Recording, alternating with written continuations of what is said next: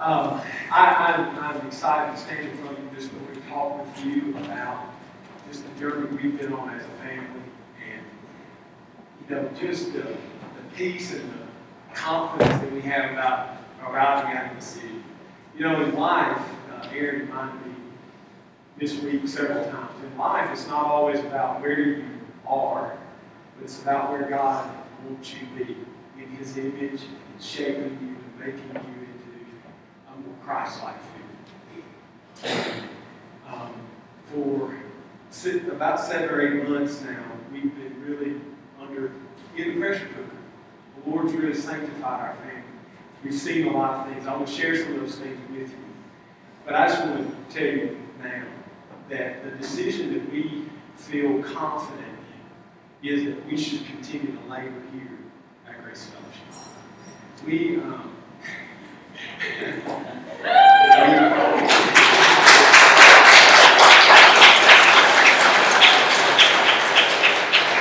We, uh, we have, over the last uh, seven months, been exposed uh, in a lot of areas.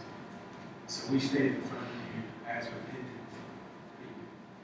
people. Um, I just want to share something with you. We, uh, we have seen ambition in our lives.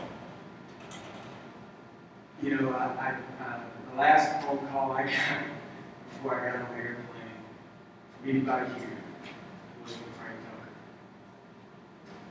And uh, Frank said, just realize I've been where you're at, and don't make a decision too quick. Take your time. And um, Frank, I appreciate you listening to your heart, listening to the word, calling. Say that. It's very simple. What any pressure involved. It's real honest. Um, ambition is not always a bad thing. I have, if you don't have ambition, you don't go anywhere in life. God gives us ambitions, but sometimes those ambitions get off the track.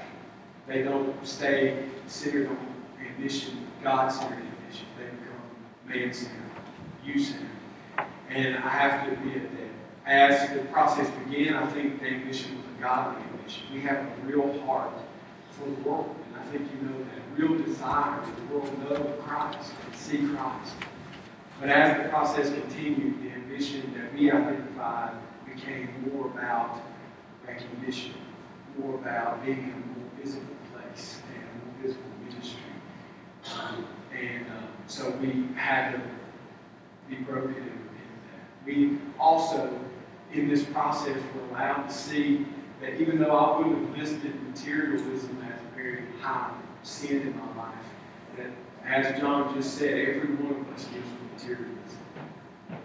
And the thought of having to sell everything and go and even get a pay raise, that, that, that wasn't in question, but losing the things that we have, not being able to own things in this world that call our own.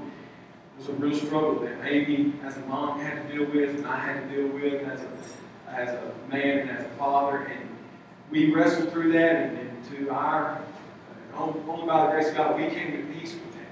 That if this is really what God wants, we can do that. And that's a huge step for us. I think it's caused us to re-examine and appreciate what God blessed us with, and re-examine how we use what God has given us.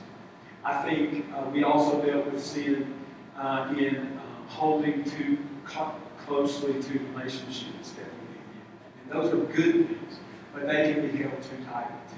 And so we had to transition in our heart and mind away from uh, territorialness and more of an openness and a, and a, and a love, a right, uh, love, good love for you. The whole time we were in Hong Kong, we didn't share this with one another. We both had one overriding feeling. That was, this is an unbelievable place. Um, this place is, is unique to the world. There are people being reached that will go back to their home countries and make huge impacts. This group of people is a good group of people. These leaders are dynamic leaders. This opportunity is a great opportunity, but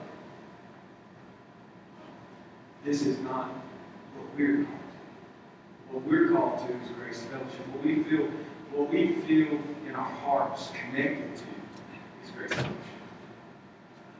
the people, the, the ministry opportunity, the chance to continue to live in the same.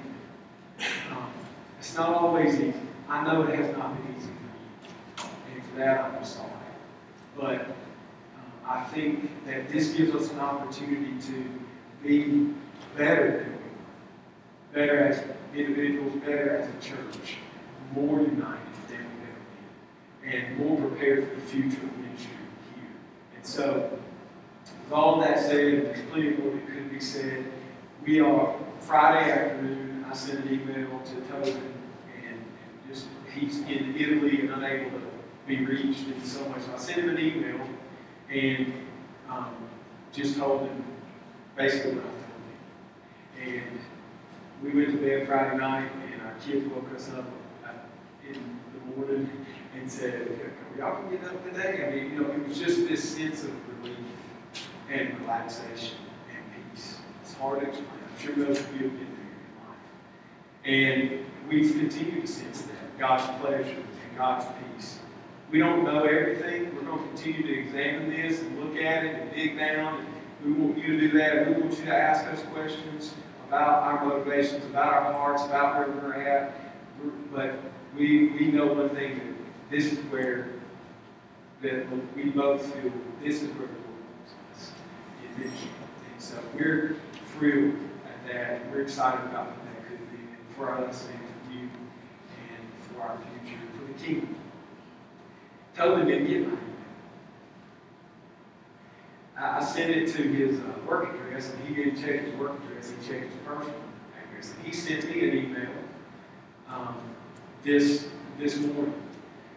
Because there had been some things that came up. God raised red flags all the way, but there was one huge piece that was raised this week, which is whether or not Lily can get the hormones she needs uh, at a cost-effective uh, level. In other words, we knew that it was available for her there. We knew that insurances do cover it. We knew that the public system does offer it, but what we kept getting back was you'll have to get the medication from the United States, which is fifty-four thousand, at least fifty-four thousand U S dollars a year. And that, that was a huge hurdle. Tobin emailed me today and said, without knowing what I decided, what Amy and I decided, and over here decided, he said, the only right thing for you to do is say no.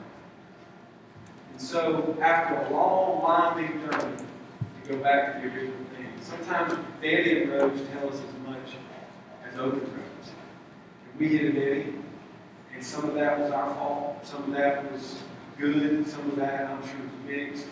Uh, but we're not so worried about the fact we hit a dead end. We're excited about what God has in the future. We're, we're thrilled about what God has for the future.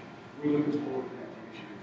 We're just humble and thankful for Bodie and Dad um, goes through hard times together. Not one time in this whole process did Amy and I feel like this church abandoned us. And I know it wasn't.